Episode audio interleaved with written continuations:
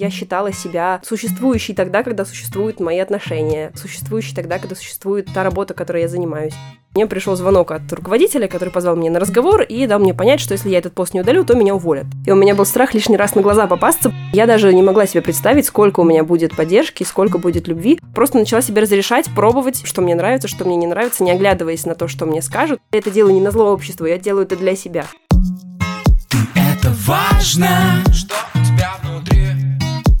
это важно, забери, разбери. Ты это важно, поверь. Ты это важно, с кем тебе по пути. Ты это важно, как себя обрести. Открой свою дверь.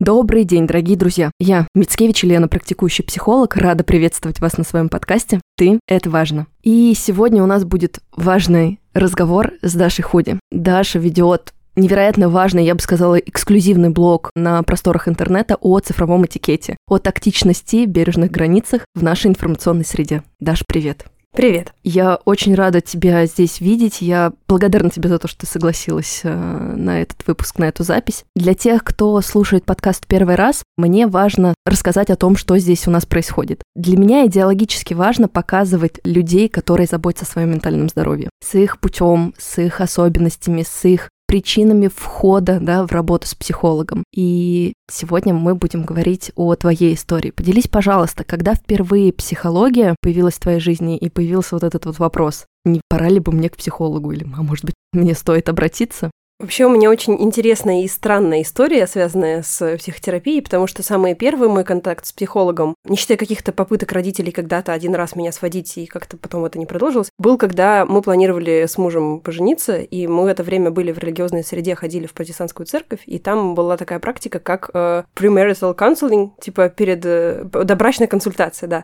И был психолог, э, церковный психолог, который, э, в общем, нам проводил такую, так сказать, парную терапию в плане, а какие у вас ожидания от того, как вы будете вместе жить, а какие у вас там представления о том, каким должен быть партнер, какими вы планируете быть, что-то такое. Это было достаточно полезно, но а, сейчас уже с высоты опыта, скажем так, могу сказать, что а, очень забавно объединять, конечно, э, какие-то религиозные традиции с психологией, потому что некоторые вещи немножечко противоречат друг другу. Но там как-то тогда это не было заметно, у меня тогда немножко другое было инфополе, я ценности другие были. И, в общем, это первое столкновение было с психотерапией. Потом, через э, несколько лет, у меня возникли какие-то личные переживания, и я понимала, что настолько они какие-то странные, как будто мне за них стыдно, как будто они вообще не окей, что я не могла об этом поговорить ни с кем, ни с мужем даже. И я поняла, что, кажется, вот, мне нужна терапия. И это был первый раз, когда я пришла к психологу, тому, с которым я до сих пор занимаюсь. Слушай, но даже сейчас ты, когда описывала, да, в общих чертах картину, как будто бы звучало эдакое сомнение, точно ли это проблема, да, неловкость, чувство стыда. И это многим людям знакомо, когда они не понимают, а вот то, что со мной происходит, это уже причина как-то бить в колокол, да, заботиться о себе. Или еще можно подождать. Если тебе ок, я за границы, за бережность в нашем разговоре, могла бы ты как-то в общих хотя бы чертах обрисовать, что с тобой происходило? Может быть, кто-то из слушателей узнает себя в твоей истории, в твоих переживаниях. У меня были переживания, связанные с отношениями, я не могу конкретно говорить какие-то вещи, но, э, скажем, у меня было определенное представление о том, каким я должна быть партнером, партнеркой, то есть, и я как будто бы у себя в голове с этим не соглашалась. И такая, ну вот а здесь я не хочу, а вот это мне не подходит, а вот здесь вот я считаю по-другому, но и религиозное воспитание, и как-то вот несколько лет брака, которые до этого уже были, они как будто наложили уже свой отпечаток, и воспитание на самом деле больше, в большей степени.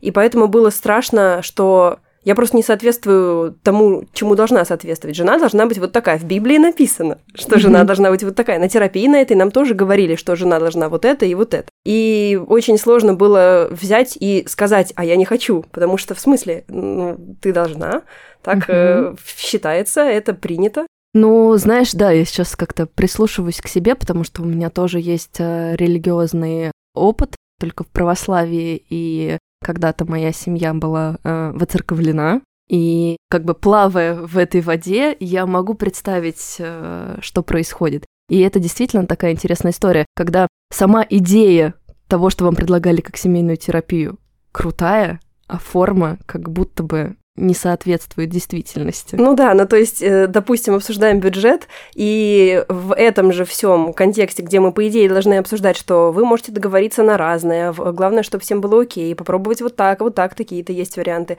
А, там нам дали табличку со списком каких-то примерных э, расходов, которые могут быть, с возможностью дописать туда что-то свое, и, конечно же, там была десятина то есть как бы 10%, которые отдаются церкви.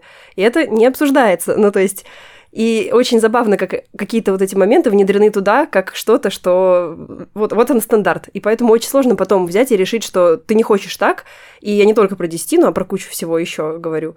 И сказать об этом, признать, э, себе даже признаться в этом стыдно, а своим близким тем более. Ты сказала о смене ценностей, да, что у меня была такая внутренняя трансформация из одной системы в другую. Можешь ли рассказать, как происходил этот переход и что кардинально изменилось в твоей жизни? Я понимаю, что такая сепарация от, э, ну скажем так, э, от традиций, она действительно занимает огромное количество сил и времени. Интересно, что э, к психологу я пришла еще будучи воцерковленной как раз. То есть э, это были вот эти попытки, не знаю, бунтарства какого-то или чего-то внутренние, которые пока не проявлялись в действиях, в мыслях скорее. И мне, я пыталась с ними справиться, думая, что надо их как-то заглушить, надо что-то с этим сделать. И, в общем-то, это, наверное, была цель в первую очередь, э, когда я пришла на терапию. А как мне об этом не думать, типа, как мне перестать? Но э, постепенно я стала думать, а, а что я хочу, потому что как бы фокус на себя в терапии. И постепенно какие-то вещи, которые раньше себе не позволяла, стала позволять. При этом мне было пока не окей делиться этим, рассказывать это там публично или даже своим друзьям каким-то из э, сферы вот этой всей церковной. Поэтому это все было так. Я себе разрешаю, я знаю, что мне нормально, и мужу нормально, а все как бы. Вот, то есть а, остальные, ну, я не буду просто делиться, потому что я знаю, что если я буду делиться, то меня будут осуждать. Но некоторые вещи, они таки проскакивали. Что я имею в виду? Как-то раз мне написала э, Маша, давай, э, блогерка, которая ведет блог про секс, она и тогда mm-hmm. его вела, у нее тогда было, наверное, подписчиков, может быть, 100 тысяч или там, 80. Ну, короче, не так много, как сейчас, но, тем не менее, для меня она была э, очень значимым э, и блогером, и человеком в жизни, потому что она как раз как бы открыла какие-то моменты в голове, что а вот так можно, а там, что секс — это хорошо, а не стыдно, и много каких-то таких mm-hmm. вещей, которые для меня, как и для религиозного человека, были, ну, сложно мне с ними было, они для меня прям, ну, блоки какие-то у меня были в этом плане. И я ее много читала, и как-то раз она мне написала и предложила сделать взаимную рекламу, когда я рассказываю про нее, она рассказывает про меня. При этом, так как у нас было разное количество аудитории, мы договорились, что я расскажу про нее в посте, она про меня в сторис. Ну, это все длится сутки, после этого удаляем, как бы все, все получили какую-то аудиторию, которая перешла. Но я как раз была в тот момент в таком, ну, вообще-то я какие-то вещи уже себе позволяю, что-то я уже считаю, что нормально, просто пока не публично. Я решила, что это шаг чтобы как будто бы дать понять, что, ребята, я таки все-таки про это некоторые вещи решаю сама. Я тогда еще и работала в организации, которая как раз связана вот с церковью была. И когда Маша предложила эту рекламу, я сначала засомневалась, потому что, ну, как бы, где секс, а где церковь? У нас же нету этого всего. А, и поэтому я еще посоветовалась с мужем, думал, что ты думаешь? И он мне сказал, что как ты считаешь нужным? Если ты считаешь, что это а, нормально, если тебе это важно, то делай, я на твоей стороне. Хотя я предполагала, что у меня могут быть какие-то сложности. Спойлер, они были. А, в общем-то, это было как раз э, таким поворотным моментом, потому что я выложила пост про Машу, в котором были такие слова, как мастурбация, порнография, а, секс, э, возможно, даже, ну, там, про игрушки какие-то, то есть вот до такого момента. И условие было сутки держать этот пост, но я решила, что я бунтарь, и я, значит, оставлю его, пусть висит чтобы я как будто бы это мой стейтмент такой, что вот, ребята, все, я решила, я вам сообщаю таким образом, что я могу делать то, что я считаю нужным, и это никак не влияет на мои качества как человека, на мои качества как работника, на то, что я при этом волонтерю каждую субботу в церкви, отдаю кучу времени туда, и вот это все никак не влияет. Но, как оказалось, все остальные думали не так. И где-то через несколько недель мне пришел звонок от руководителя, который позвал меня на разговор и дал мне понять, что если я этот пост не удалю, то меня уволят. Хотя это вообще никаким образом не связано с э, моей работой было. И я в своем блоге про работу даже не рассказывала. Ну, то есть не было такого, что это могло как-то повлиять, на мой взгляд. Навредить но, репутации, да, да? но на их взгляд я была лицом церкви, потому что меня видели периодически там какие на каких-то роликах или еще чем-то. И я не могла таким образом репутацию репутацию церкви, значит, э, запятнать. Э, секс-игрушки, какой ужас, э, значит, девушка в белье фотографируется. Мастурбация. Да, да, да. В общем... Рукоблудие, грех, прелюбодеяние, о боже. Там просто все, да, огромный микс всех грехов, и это все, и в них всех виновата я, в общем, потому что я сделала пост в личном блоге. И я в тот момент поняла, что нет, ребят, извините, но я э, буду отстаивать, в общем, здесь этот момент и скажу, что это мой блог, это не работа, я имею право публиковать то, что хочу, и как бы уволить, фактически уволить, именно вот прям уволить, они меня не могут. Они могут попросить меня уволиться, например, но если они меня будут увольнять, то они должны будут сколько-то там зарплат, что-то еще, потому что это, ну, Нарушение прав да, да, человеческих, да. в общем-то. Вот. И, в общем, был долгий конфликт, и этот конфликт э, дал мне понять, что, кажется, люди, с которыми я работаю, которых я считала просто примерами для подражания, а они лицемерные, они обманывают, они э, готовы обманывать, например, весь офис, говоря, что я ушла в отпуск по семейным обстоятельствам, в кавычках, хотя на самом деле они меня, типа, на месяц отстранили от работы, чтобы я, мол, подумала о своем поведении. То есть увольнять они меня не могли, они сделали так. Вот. И, в общем, это все было для меня таким моментом, где, окей, кажется, это что-то, что мне не подходит. И вот это было поворотным моментом, где я после того, как я там отработала какое-то время и сама ушла, потому что решила там не устраивать скандалы, я поняла, что все, и ноги моей там больше не было, в общем-то, с того момента. И это был поворотный момент в плане того, что дальше я начала думать, а что вот они говорили, что вот так, а что я хочу, а что я думаю, а что если по-другому, а что если можно обсудить условия какие-то того, что в отношениях происходит, и по-другому сделать, не так, как всегда было принято.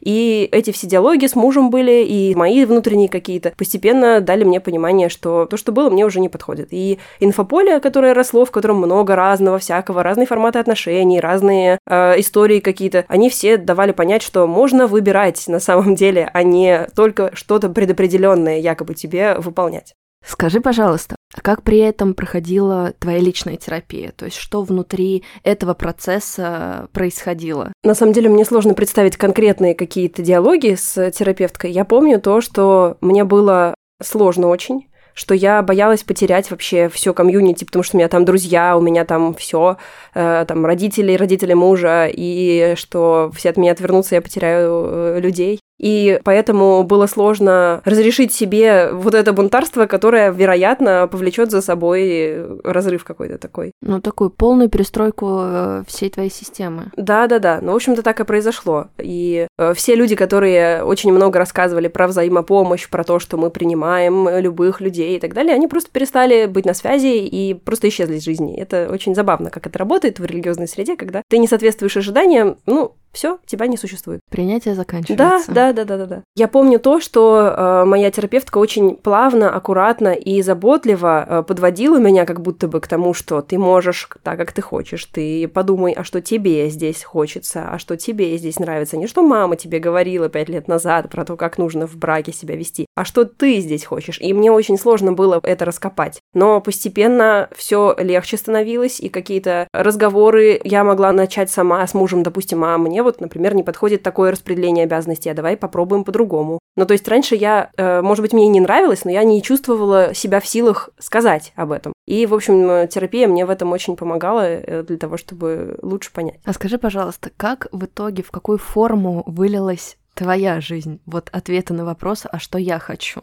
Я ушла с работы, начала фрилансить. Четыре года я, или три, не помню, несколько лет, я фрилансила, вела блог, занималась э, сотрудничествами с разными брендами, ездила, путешествовала, могла параллельно с этим работать. Э, и у меня появилось очень много друзей, которых не было до этого, ну, то есть новые люди для меня, которые оказались еще более принимающими, но в нормальном смысле принимающими, очень заботливыми, добрыми, интересными людьми. А, и я даже не могла себе представить, сколько у меня будет поддержки, сколько будет любви, и что это все возможно без э, всей вот этой церковной истории. А, что еще? Просто знаешь, как у меня есть ощущение, что ты как будто бы на сегодняшний день достаточно устойчива в своей жизни. И, может быть, действительно, это вопрос какого-то усилия вспомнить вот это вот до-после, как сильно поменялось, потому что уже после настолько родное, ты в нем аутентичное, ты это ты, но при этом я прекрасно понимаю, что вот этот вот процесс людям иногда очень важно созерцать, а к чему можно прийти, а какой я могу оказаться, потому что многие иногда держатся за старую жизнь и думают, что ну здесь-то все хотя бы понятно, я такая себя понимаю, а вдруг я приду к чему-то максимально шокирующему себя, как я с этим справлюсь. Поэтому вот я этот вопрос, собственно, и задаю.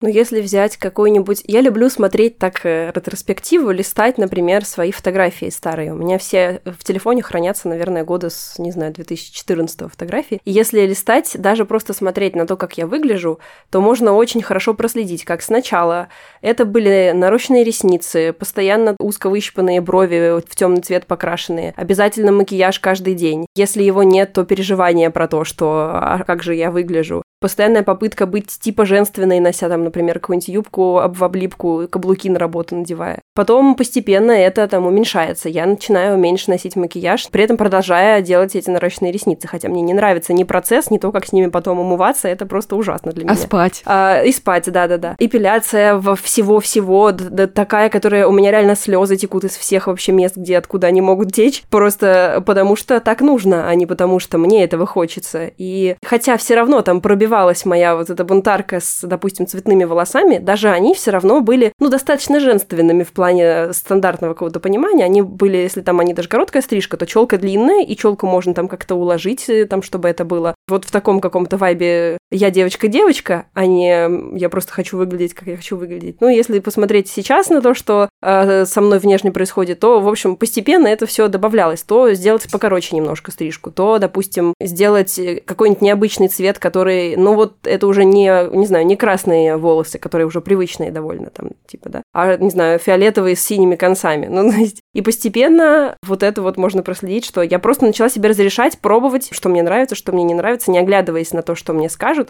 с трудом, потому что все равно приходится оглядываться иногда. Какой-нибудь один комментарий может э, напрячь, или это может быть даже комментарий не в Инстаграме, я имею в виду, а комментарий от кого-то близкого, от бабушки, я не знаю, или еще от кого-то, что ну как же так, ну ты же девочка, почему? И пытаешься объяснить, и одновременно начинаешь сомневаться, а правильно ли я вообще делаю, а может быть действительно меня по-другому стали воспринимать. И все равно эти попытки вернуть вот себе вот это, что я на самом деле хочу, они, они довольно сложные, потому что вокруг очень много всего говорит тебе, как тебе жить. Ты при этом сказала, что и семья мужа, и твои родители, они тоже были вот в этой религиозной среде. То есть, получается, у тебя такое отпочковывание происходило не только относительно религии, да, и какой-то догмы, но еще это очень тесно было связано с семьей в большом и в малом понимании этого слова. Как этот процесс происходил? У меня был страх потерять отношения с родителями мужа, потому что они довольно хорошие, позитивные, скажем так. И э, так как отец мужа еще одновременно был моим начальником, вот как раз в той, на, на той работе, мне было еще сложнее от этого. И у меня в целом было какое-то ну, короче, у меня был страх. Мы еще с ними тогда жили за городом в одном доме, и у меня был страх лишний раз на глаза попасться, потому что вот, мол, я тут э, сделала что-то, что не окей, потому что, ну, то есть каким-то образом предала их принципы, и они никогда меня ни в чем не обвиняли, они не говорили мне ничего. Но у меня у самой внутри было ощущение, что лучше не показываться на глаза, чтобы не было на всякий случай никаких диалогов, которые могут привести там к конфликтам или что-то такое. То есть в этом плане внутреннее какое-то мое было. То есть с их стороны не было какого-то обесценивания, осуждения, то есть они принимали твой процесс трансформации? Ну, я скажу так, они скорее дистанцировались от этого. Я бы не сказала, что они приняли. Они скорее дистанцировались и решили об этом не говорить. Так было всем проще, и мне в том числе, когда я поняла, что у них так, я э, стала спокойнее относиться и уже стала с ними э, спокойнее коммуницировать. А твои родители? У меня очень близкие отношения с мамой, и э, мама знала весь этот процесс, подробности его знала, и она меня поддерживала на всех этапах, и она очень поддержала меня, даже несмотря на то, что она не во всем со мной была согласна, она говорила, что главное, чтобы ты была счастливая, и главное, чтобы тебе было хорошо. Мама мудрая. Мама классная, да. Я понимаю, что это больших усилий для нее стоило, да, когда ребенок вот настолько сепарируется и выстраивает свою самоидентичность. Э, мне кажется, что, э, хотя мама не в терапии пока, я работаю над этим, она достаточно много читает книжек разных, она стала в Инстаграме читать разных психологов, и иногда мне что-то цитирует. И она таким образом работает над собой, и я прям вижу какие-то результаты и того, как она относится ко мне и к моим изменениям, и к людям другим.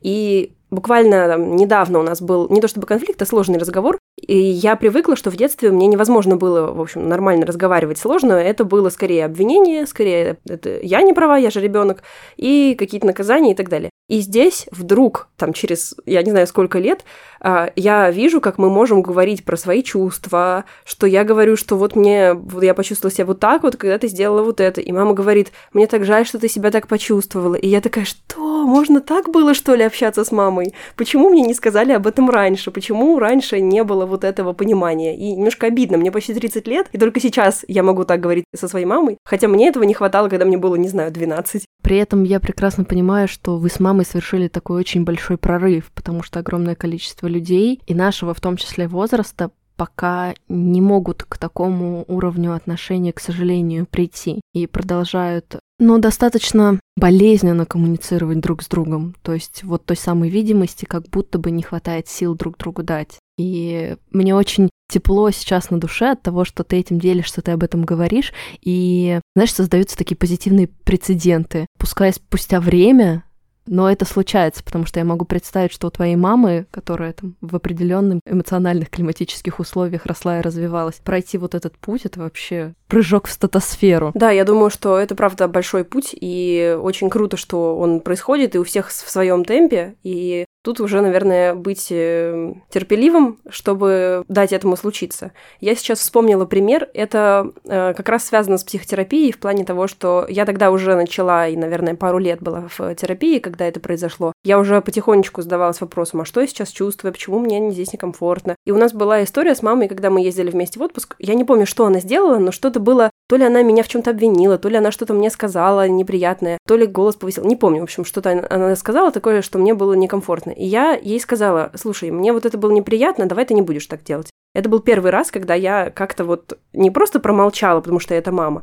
а что-то сказала. Мне тогда было, наверное, лет 25, может быть. И она на меня обиделась очень сильно, и она не разговаривала со мной потом еще, наверное, несколько часов. Мы ехали там в автобусе э, в отель и просто молчала, и вообще как будто, ну, меня нет. Такие штуки были раньше в детстве, и, в общем, это был еще один э, раз, и я подумала, что, ну, вот зря я сказала, я только испортила нам э, этот день, и, возможно, вообще отпуск, потому что мы, видимо, будем дальше в конфликте, будет сложно. И потом, через сколько-то часов, она подошла ко мне и сказала, да, я поняла, что ты так себя почувствовала, спасибо, что сказала, я, в общем, окей, учту. И я такая, вау, что-то сдвинулось, кажется, можно было сказать, а было очень страшно сказать, но я прям вот, я прям, я помню, как у меня аж руки тряслись, когда я говорила ей, что я понимаю, что я как будто бы в какой-то степени сейчас на конфликт могу нарваться. Но при этом мне очень важно сказать, что мне здесь не окей. Пожалуйста, учитывай меня.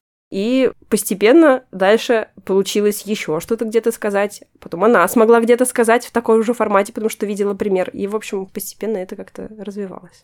Знаешь, я в свою личную терапию когда-то пришла тоже через тему эмоциональной сепарации именно с мамой. И я сейчас тебя слушала, и внутри так... М- мне было тепло и понятно, потому что я тоже помню конкретный момент, когда я впервые очень смелые для себя сказала слова маме и вступила вот в этот ценностный конфликт, когда сказала «я не согласна, а я другого мнения». И вот этот вот адреналин, страх, э, одиночество, ты понимаешь, что все, ты вот взрослый теперь. А, вот эти все чувства, они действительно прям окутывали и создавали огромное такое возбуждение. И мне очень хочется поддержать наших слушателей, которым, возможно, откликается да, этот процесс. Друзья, там дальше жизнь есть. Мир на этом не закончится, и отношения с мамой могут измениться. Пускай не сразу, придется какие-то сложные чувства вот те самые конфликтные выдерживать. Но вот этой смелостью вы можете дать себе возможность выстроить совершенно другого качества близкие отношения. А можешь ли ты поделиться, какой внутренний процесс именно в терапии запомнился тебе ярче всего и был для тебя сложным? Возможно, это непосредственно в терапевтических отношениях, да, выстраивание чего-то, в том числе границ с психологом. Или это вопрос твоего внутреннего роста, и ты огромное количество сил потратила, чтобы его преодолеть. То есть не проблема только внешних обстоятельств, а то, что преодолевала и проходила ты. Был какой-то момент во время терапии, что я поймала себя на том, что я хочу как можно больше рассказать, потому что кажется, что чем больше я расскажу, тем понятнее станет терапевту, что же делать и как мне помочь. И я торопилась, очень быстро формулировала что-то криво, старалась прям вот уместить. Я смотрела на время и такая, блин, я уже 7 минут говорю, мне нужно еще больше рассказать, еще столько произошло, а я не рассказала. Какие-то мелкие детали упоминала постоянно, что-то вот прям вот довольно интенсивно и дергано даже, я бы сказала, это было. И вместо того, чтобы успокаиваться в этом всем, я еще больше заводилась. И потом, когда она задавала мне какой-нибудь э, вопрос, я начинала нервничать, что подожди, но блин, я не рассказала все, ты не знаешь все, поэтому ты не можешь пока мне что-то там пытаться спросить, как я себя чувствую или что-то еще. Э, еще вот, и вот еще подробности, вот. И она в какой-то момент меня остановила и сказала, давай мы сейчас немножечко замедлимся Попробуй вот сейчас расслабиться и рассказать мне про то, что ты чувствуешь. Не что произошло, а что ты чувствуешь. Мне это важнее сейчас. И попробуй сделать это медленно. И, в общем, в целом сбавь обороты. И это была самая спокойная терапия, которая у меня была в итоге. Я просто позволила себе не думать о том, что вот мне вот это нужно срочно решить, и вот это ей рассказать, чтобы она смогла, а просто довериться и как-то расслабиться и дать этому идти своим путем. Не пытаться контролировать процесс, где подожди, мы еще не обсудили вот то, что я хотела обсудить, потому что у меня с этим проблема. Я же знаю, с чем у меня проблема. Оказывается, что может быть и не с этим. И может быть она лучше знает, когда она видит какие-то моменты, и она знает, что стоит спросить. И что даже если мы прямо сейчас не обсудим то, что я думала, что проблема, это не значит, что я не получу какого-то ответа, или что мне не станет спокойнее про то, о чем я хочу поговорить. Это был какой-то момент, который я даже пожалела, что так как будто поздно произошел. В плане, я года 4 или 5, наверное, в терапии. И это было буквально полгода назад. Ну, то есть это было не в начале. И как будто бы я поняла, что можно в другом формате, и так тоже будет работать. И перестала пытаться это контролировать. Вот это был такой полезный момент для меня. А как вот это вот зерно, посеянное в этой консультации, проросло в твоей жизни? То есть какой это отпечаток оставило на личностных процессах за пределами работы с психологом? Я в целом очень импульсивный человек, эмоциональный. Э, я быстро разговариваю, я быстро хожу, я делаю все быстро. Я пытаюсь в многозадачность, когда в одной руке у меня зубная щетка, а в другой сковородка с яичницей, и это чаще всего не приносит мне радости. И этот момент про то, чтобы в терапии замедлиться как-то, он потихонечку переходит и на обычные процессы, где я стараюсь, ну, one thing at a time, да, то есть вот постепенно, пошагово, что ничего не случится, если я не сделаю это на 5 минут медленнее. И на самом деле продуктивнее, если я сначала сделаю одно, а потом сделаю другое, потому что иначе я забываю, что у меня стоит чайник, и в него льется вода из фильтра, и она проливается на стол, и льется по всему столу, и льется по полу, и потом мне приходится это все вытирать, и в итоге намного больше времени тратится на утреннюю подготовку, завтрак и все остальное, чем могло бы, если бы я постепенно, спокойно все сделала и не торопилась. И себя приходится на это настраивать. Это не что-то, что автоматически происходит. Но я стала обращать внимание, что мне помогает замедлиться. Например, а, какая музыка, я поняла, что мне нравятся разные инструменты стальные, которые, например, хэнк-драм, тонг-драм, вот такие вот инструменты, которые звучат таким мелодичным, спокойным, они для медитации используются часто. Я даже купила себе такой и научилась играть, ну, в смысле, учусь. И поняла, что можно намеренно себя в это настраивать, что если у тебя вот прямо сейчас, вот у меня вот начинается, вот я, окей, кажется, начинается, мне не нужно сейчас это, потому что я хочу и вот это успеть, и вот это успеть. И это кажется, что очень сложно, но на самом деле, если замедлиться и взять себе там 8 минут помедитировать, допустим, это потом будет совсем в другом состоянии. И можно будет успеть то же самое, но при этом не сходить с ума, и в голове вот этой тревожности не будет. Ну, то есть вот эта вот идея про замедлиться, она потихонечку переходит в какие-то другие сферы, и это тоже мне помогает. Но это же вот про тот самый момент, про контакт с собой. И очень символично твоя надпись э, на футболке «Почувствуй себя». Она как будто бы отражает этот процесс в том числе. На самом деле это тоже связано, потому что я стараюсь э, выбирать какие-то вещи, которые мне тоже помогают. Эта футболка, есть девочка тоже в Инстаграме, просто футболка называется. Она делает такие футболки с разными надписями, только позитивными. Она не делает плохого ничего, никаких э, гадостей, негатива и чего-то такого, только вот такие вещи. И у нее есть свои какие-то фразы, которые она придумала, и можно придумать свою. И эту она мне подарила, она сама это придумала, и это для меня очень ценно, потому что я знаю, что я могу посмотреть в зеркало и вспомнить про это. Я просто выбираю, что мне сегодня надеть, и у меня вот оно напоминание прямо на футболке. Плюс человек, который рядом со мной находится, он читает это, или он задает вопрос, а что это значит, или если он понимает, то он тоже может на секундочку задуматься. Также у меня есть такая футболка с надписью словами через рот. Еще есть футболка с надписью «Я у себя одна». И вот такие какие-то штуки, они для меня тоже про то, чтобы остановиться на секундочку и вспомнить про это. Слушай, ну это прям золотые психологические такие постулаты, которые здорово бы свое восприятие просто втатуировать. Слушай, а мне вот какой еще момент интересно. Я вижу тебя в текущей точке, что ты делаешь, о чем ты говоришь, какую риторику ты ведешь, да, и мы сегодня затронули то, фактически, откуда ты стартовала. Вот хочется спросить, а как развивался твой путь в плане смелости дальше, вот с того самого поста от Маши к текущей точке, где ты достаточно интимные вещи легко и свободно говоришь, показывая миру «я есть, и я такая». Ты имеешь в виду, какие еще были шаги? Да, как это развивалось, потому что складывается ощущение, что достаточно быстро потом набрала такие обороты смелости. Ну, наверное, в рамках э, последних 10 лет действительно достаточно быстро. То есть по сравнению с тем, что тогда происходило, и тем, что за последние там 2-3 года произошло, это действительно очень быстро. Но как будто бы быстро потому, что я наконец-то себе позволила. И что оно могло бы развиваться постепенно раньше, там, лет 17, где я только начинаю понимать, что такое вообще мир вокруг и я, а если бы у меня была эта информация. А тут я как будто бы что-то упустила, и мне нужно догонять. И вот, наверное, в таком плане тоже это могло быть. А, но если про какие-то шаги конкретные, не знаю, вот сейчас вспоминаю какие-то вещи, мне кажется, что если я это озвучу, это может звучать странно или глупо, но я таки озвучу, потому что все-таки у, у всех... здесь нет оценивания. Да, да, да, да, да. Это мое, опять же, э, представление какое-то о том, что кто-то может так подумать. Ну вот, допустим, про внешность я уже сказала, да, что менялись прически, менялись цвета, длина волос и так далее. И сейчас какой-то крайний, наверное, момент в плане я решила очень коротко постричься, э, просто потому что могу. Не в смысле у меня была прям какая-то мечта, что-то такое сделать. Я просто... Это было скорее тоже стейтмент. Вот, вот могу. Пошла и прям постриглась. Ну, в смысле, я еще и работаю в студии стрижек и крашивания святое дело, как бы попробовать, пока я знаю, что классные мастера это могут сделать. Но в целом это было просто про то, что вот могу. Точно так же было с пирсингом в брови, который я сделала в начале года. Я просто решила, на следующий же день мастер приехал и сделал. Просто для того, чтобы себе показать, что могу вообще-то. С татуировкой также было. То есть какие-то вот эти вещи, которые могут противоречить э, общепризнанному мнению о том, что такое красиво или что такое прилично, они постепенно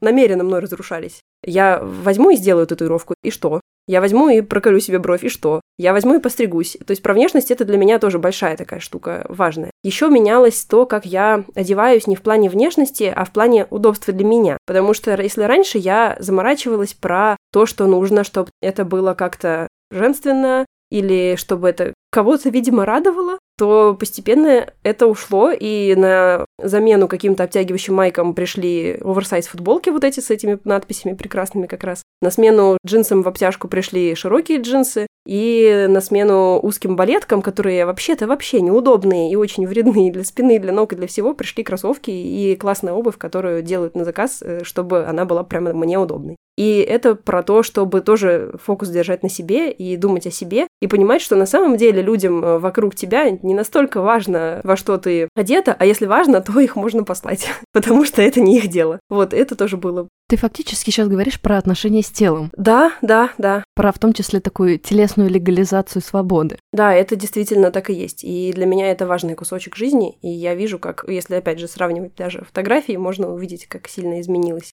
Слушай, знаешь, несмотря на то, что ты сегодня там не раз произносила слово бунт, ты говорил, да, а потому что могу, это действительно mm-hmm. как будто бы звучало как вызов, а, скорее всего, им и было. Но у меня не складывается, когда я на тебя смотрю, да, когда я нахожусь с тобой в одном пространстве, ощущение, что, знаешь, э, вот на зло маме отморозила уши, а потом очень сильно об этом пожалела. Нет, ты очень органичная во всем этом, и складывается ощущение, что ты этот бунт все равно в своей форме находила, который сейчас таки вот, вот действительно тебя. Ну, так и есть. В смысле, это не был бунт, э, сделаю себе татуировку с бабочкой на э, попе, а потом буду ее сводить, как в сериале «Как я встретил вашу маму», там, например, да? Ну, то есть это какой-то процесс, который я хочу как-то запечатлеть. И я вот завтра иду делать новую татуировку, и я никому еще не говорила, что там будет написано, скажу. Э, я, приятно. я, там э, будет написано «Ты отлично справляешься». Я хочу сделать ее на левой руке, на предплечье, своим почерком потому что это для меня тоже будет такое напоминание. У меня сейчас довольно сложный период жизни, и я подумала о том, что когда бы я это не увидела, хоть мне будет 70 лет, хоть мне будет 45, э, я хочу это видеть, потому что я, правда, отлично справляюсь. И все вот эти вот э, якобы бунтарские штуки, они скорее бунтарские, я имею в виду в плане того, что ну кто это, это может так воспринять? Что ты идешь и специально делаешь на зло обществу. На самом деле это делаю не на зло обществу, я делаю это для себя. И это, мне кажется, ключевой момент, который мне хочется донести до людей сегодня, потому что мы можем действительно совершать смелые шаги, но они тоже будут нашими. Не потому что это, не знаю, против патриархата, против религии, против родителей, а потому что это про нас, и мы вот такие. Я буквально хотела еще один вопрос задать тебе. И здесь я такую трепетность испытываю, потому что я услышала то, что ты сказала про сложный период, но как будто бы хочется чуть-чуть тоже это внести в пространство, потому что очень многих людей складывается впечатление, что вот я сейчас пойду к психологу, и моя жизнь пойдет просто по развитию и только вверх и никаких сложностей больше не будет, и проблемы вообще будут меня избегать как черт ладана и так далее, и так далее. Но это не так. И можешь ли ты вот этот кусочек чуть-чуть привнести, что с тобой происходит, и как при всем при прочем ты справляешься, потому что я тоже услышала, что ты продолжаешь работу со своим первым психологом, и он с тобой вот во всех твоих важных моментах идет рядом. Да, то, что продолжаю работу с первым психологом, на мой взгляд, это, конечно, удивительно в плане того, что я сразу нашла своего специалиста. У людей бывают разные истории, бывает нужно да. несколько раз сменить специалиста, чтобы найти своего. Мне просто повезло, наверное, в этом плане. А по поводу сложностей, есть для меня несколько важных сфер жизни. Ну, вот это колесо, да, в котором там есть друзья, семья, там что-то еще, работа. И вот у меня сейчас в двух важных сферах прям проседание очень сильное. У меня сложности с работой, сложности с отношениями, и они для меня вообще основными были сферами достаточно долгое время. Поэтому я в какой-то момент боялась, что если что-то с этим будет, я потеряю опору и вообще просто исчезну, потому что вот это то, как я себя позиционировала, как будто бы как я считала себя существующей тогда, когда существуют мои отношения, существующей тогда, когда существует та работа, которой я занимаюсь. И интересно, что на самом деле это не так, и что именно терапия мне помогает это понимать. Ты больше, чем эти две сферы жизни. Я больше, чем эти две сферы жизни, и опора — это не какая-то из этих сфер. И опора вот этих всех моментов внутри этого колеса баланса — это не какая-то из этих сфер, а то, что в центре, а это я. И в таком случае начинаешь понимать, что да, мне сейчас тяжело, да, я иду и просто реву по улице, но я могу пореветь, и я могу себе позволить пореветь, и что я могу позволить себе прожить этот момент, дождаться, когда мой психотерапевт вернется из пятинедельного отпуска. Это долго. Да.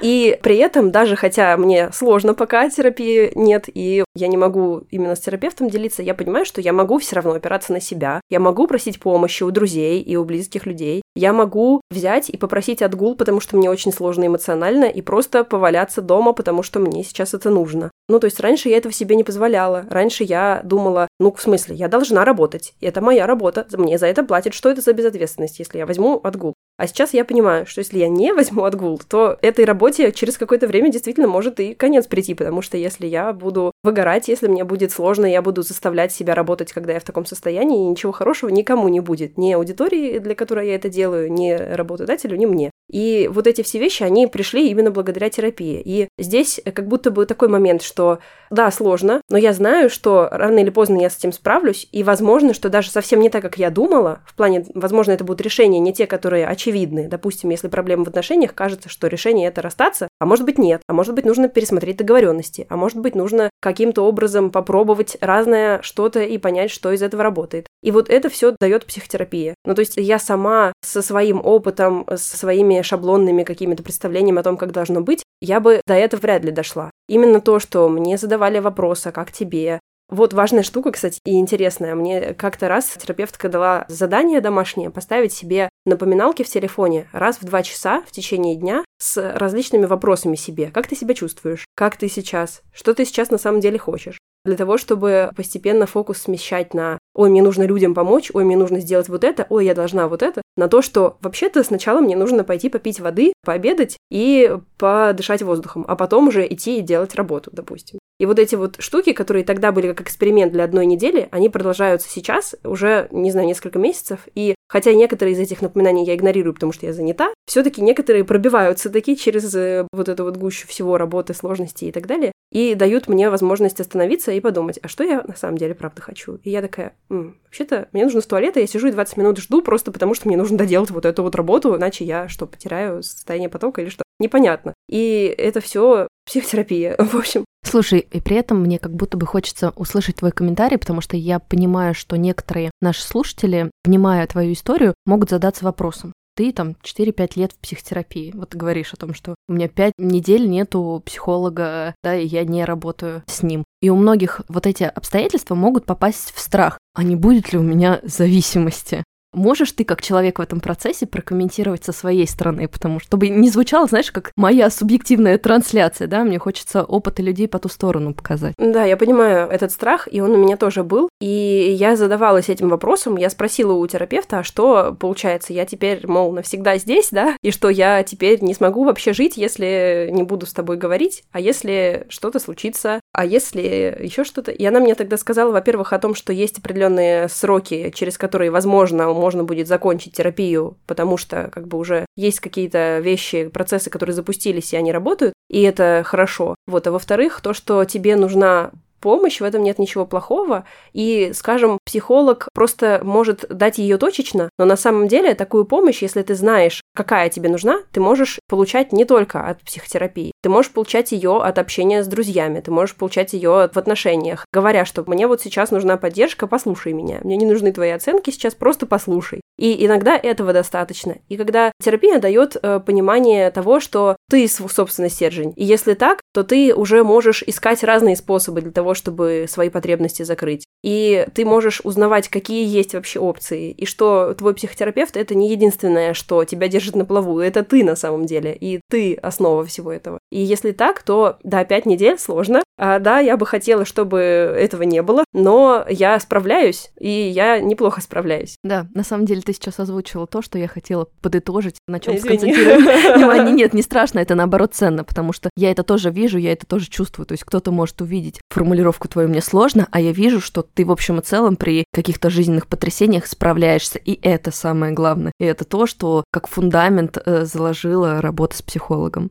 Наверное, последнее, что я тебя спрошу на сегодня, Можешь ли ты что-то с учетом своего текущего внутреннего состояния, с учетом своего терапевтического опыта пожелать нашим слушателям? Может быть, это довольно заезжено в сфере тех, кто каким-то образом связан с психотерапией, но мне кажется, что очень важно задавать себе вопрос, а как я сейчас?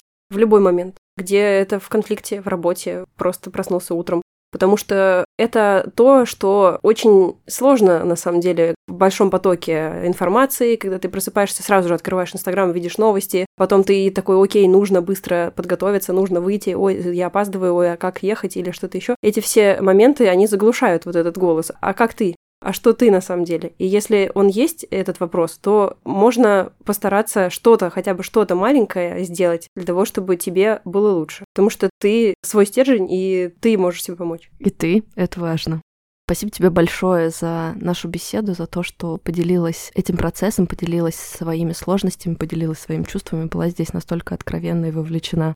Друзья, не забывайте ставить звездочки, оставлять отзывы. Это важно для продвижения подкаста. Даша, еще раз спасибо. Спасибо тебе большое. Мне было очень приятно с тобой поговорить. Я очень спокойно себя чувствовала, и было приятно делиться. Я рассказывала какие-то вещи, которые мало кому рассказывала, и это, наверное, делает эксклюзивным в какой-то степени даже эту запись. Спасибо большое. Спасибо и тебе. Друзья, это был последний эпизод первого сезона подкаста «Ты – это важно». Спасибо, что были со мной и с нашими гостями на этом пути. Обещаю, расставание будет недолгим. Второй сезон уже близко. До новых встреч! thank you